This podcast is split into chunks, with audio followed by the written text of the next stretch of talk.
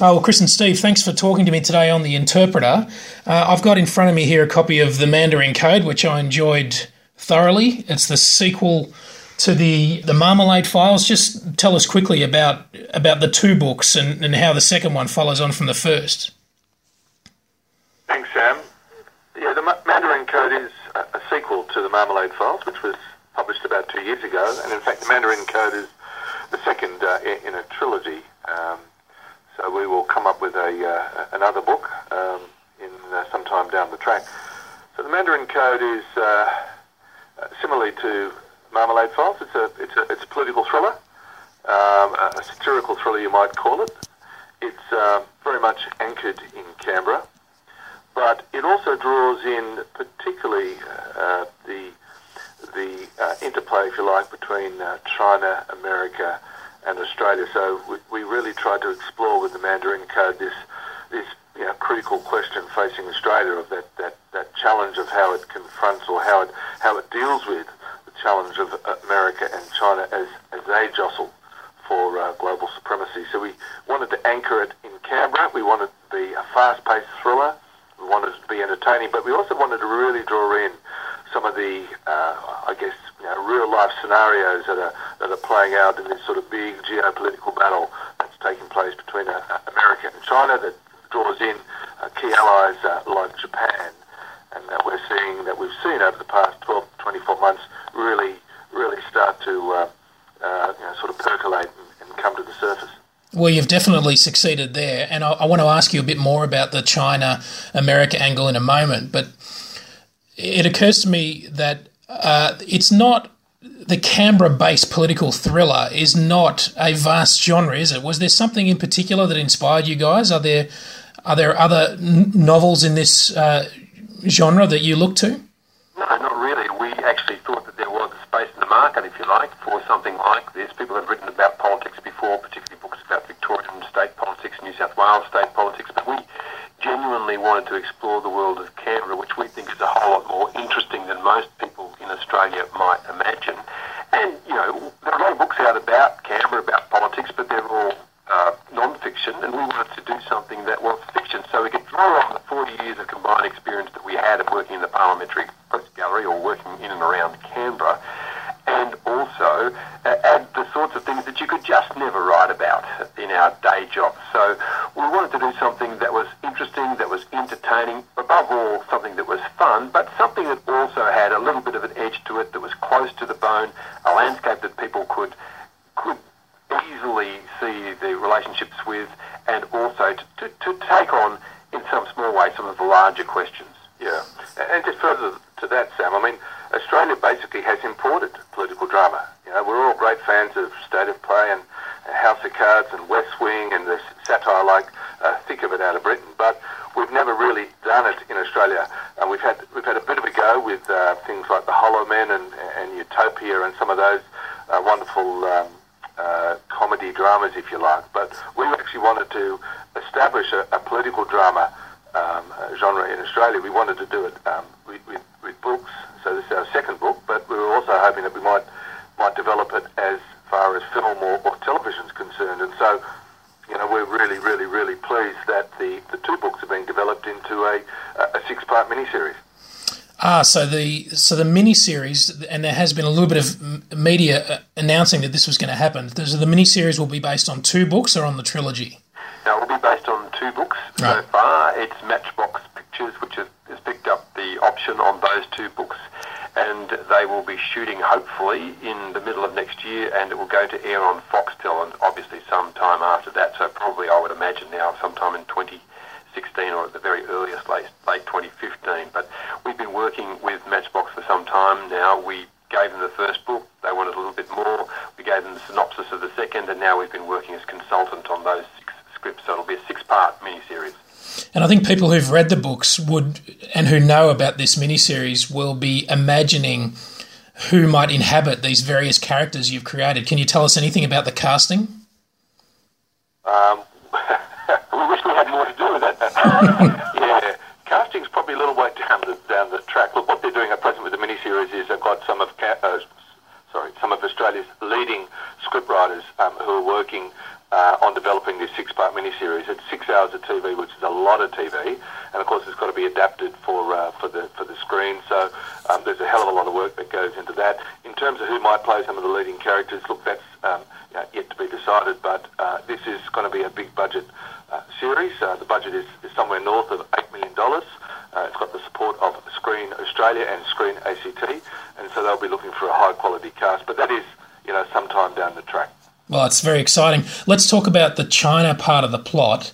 Um, actually, without getting into the specifics of the plot, I, I, want to ask you to draw on your experience in Canberra as, as journalists in Canberra.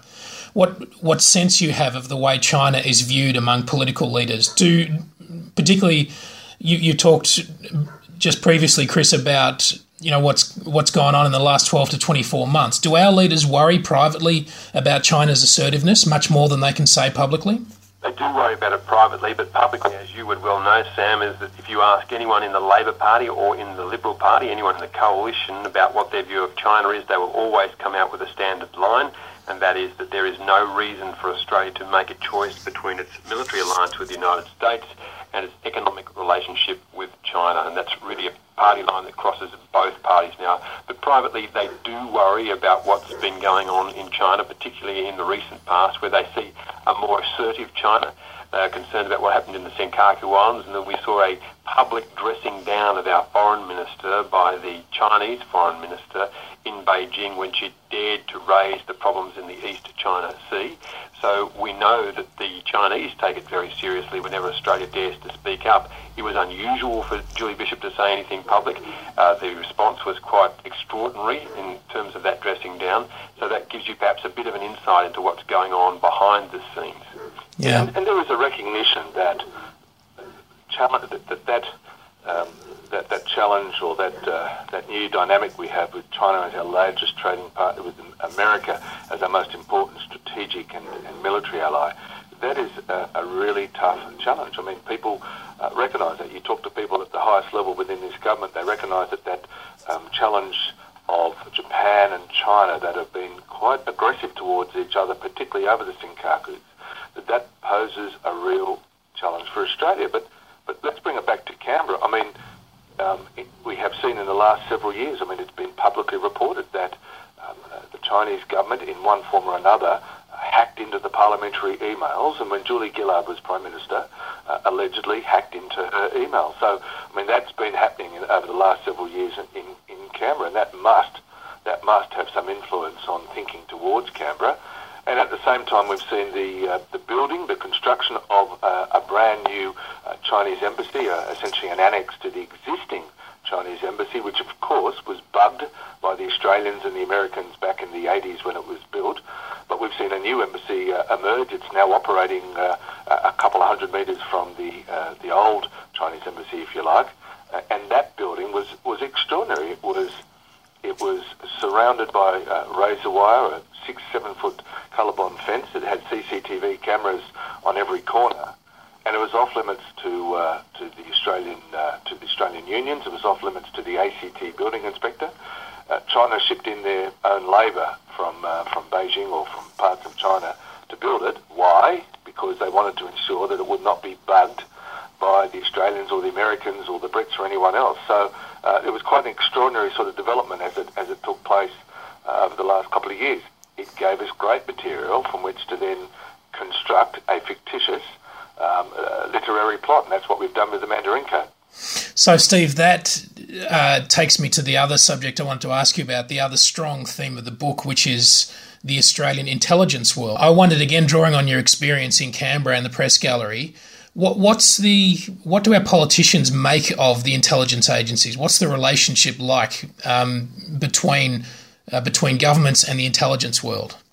Well, I think right at the minute, uh, given everything that's going on with uh, with the Middle East, etc., they're relying on them very, very heavily. We've mm. seen that obviously in, in, recent days. But look, I think generally, um, speaking as somebody who's uh, you know, lived uh, and, and worked in Canberra for the last 25 years, um, uh, generally speaking, there's obviously a very close relationship between government and the intelligence operations. Um, the, the, great thing about Canberra, uh, one of the great things I love about it is that you can go watch uh, your kids play soccer on a Saturday morning and you know, you're standing on the sidelines and uh, next door is somebody who's a you know, Deputy Director General of ASIO or the, you know, number three in uh, in DSD or one or the other um, intelligence operations. That's a great thing about Canberra. We were signing books recently, and uh, the Chief of Army um, happened to uh, walk by me, uh, engaged uh, in a conversation with him. That's a great thing about Canberra that um, everybody seems to know each other.